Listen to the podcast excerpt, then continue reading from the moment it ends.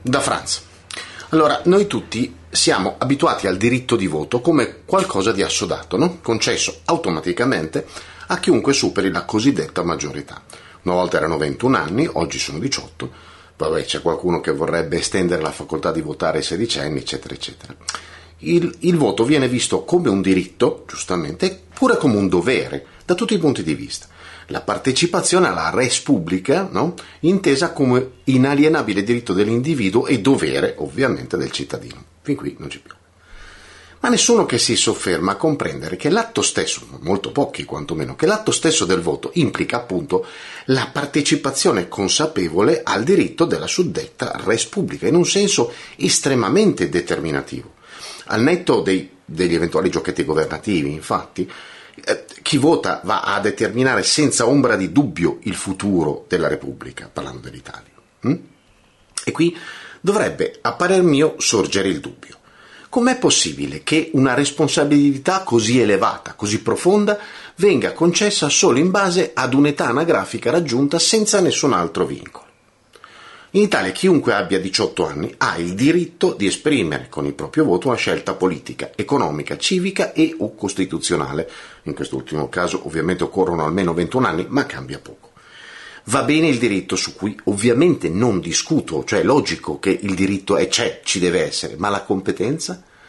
Cioè, non è che se uno compie 18 anni diventa magicamente consapevole della società, delle sue complicazioni, dei suoi corsi, dei ricorsi, dei suoi percorsi evolutivi, eccetera. Occorre una competenza, una cultura e una formazione generale che abbiano un minimo di fondamento per potersi esprimere su come dovrebbe essere la società di domani.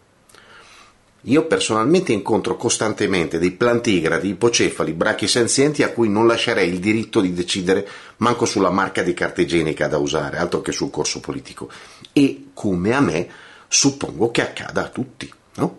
Ma quante volte ci soffermiamo a pensare che quello che consideriamo incontrovertibilmente e oggettivamente un cretino ha la possibilità di esprimere un voto con lo stesso peso di persone di grandissima intelligenza e cultura, con tutte le sfumature che stanno in mezzo, no? dal cretino al genio.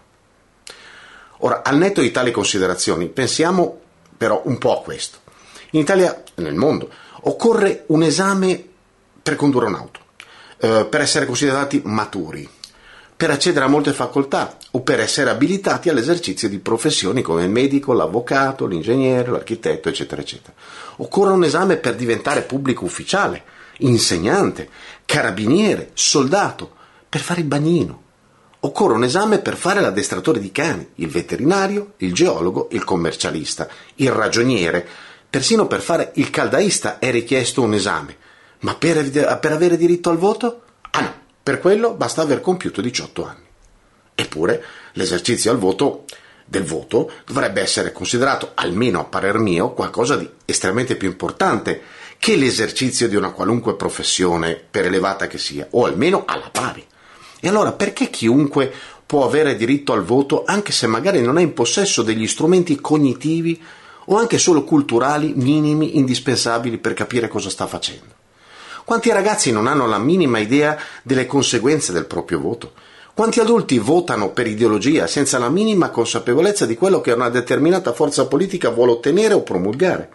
Quanti anziani votano senza la minima idea di quello che stanno facendo? E quanti in Italia votano semplicemente perché così è sempre fatto e così sempre farà? È follia.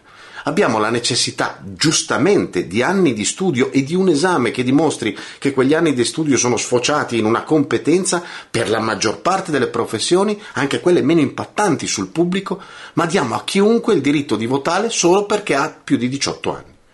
Ci sono ragazzi di 16 anni, per l'amor di Dio, che hanno maturato una incredibile coscienza politica. Sono rari, ma ci sono.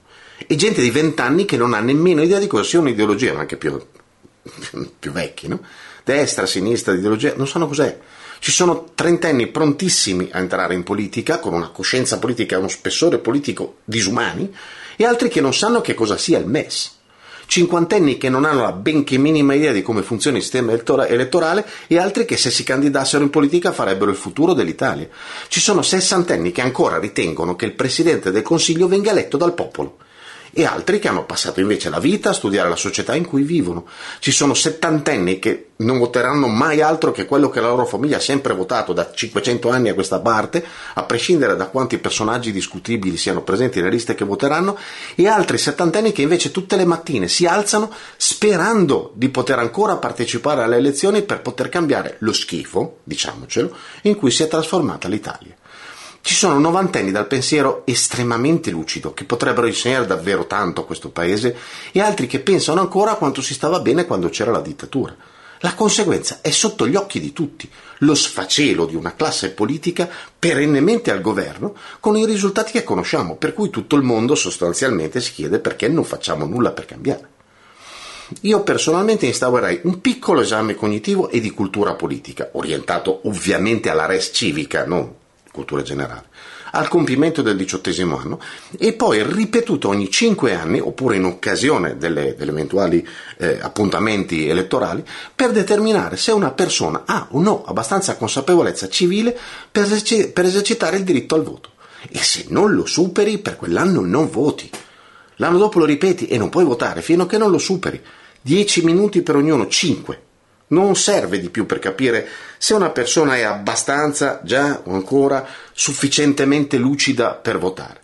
E non sarebbe ovviamente un esame farsa come spesso si trova in Italia, ma qualcosa di abbastanza serio per capire se una persona ha davvero maturato un'individualità sufficiente per potersi esprimere sul futuro del proprio paese. Oh, attenzione, non sto parlando di un esame ideologico, eh, ma cognitivo. Sei abbastanza consapevole di te stesso, dei problemi della società e delle caratteristiche di coloro che si candidano alla direzione del paese? Allora puoi votare, a prescindere da chi e come voterai, perché a quel punto sì che devi avere la libertà, il diritto e il dovere di votare quello che ti pare. Forse sono pazzo, ma secondo me in buona sostanza non ha senso che il voto sia un diritto legato esclusivamente all'età anagrafica e non a una seppur minima consapevolezza sociale, politica e civile. Ci si vede in giro. Benvenuti su Franz Blog, canale video e podcast. Trovate questo contenuto e tanti altri su franzblog.tv in versione scritta, video e audio.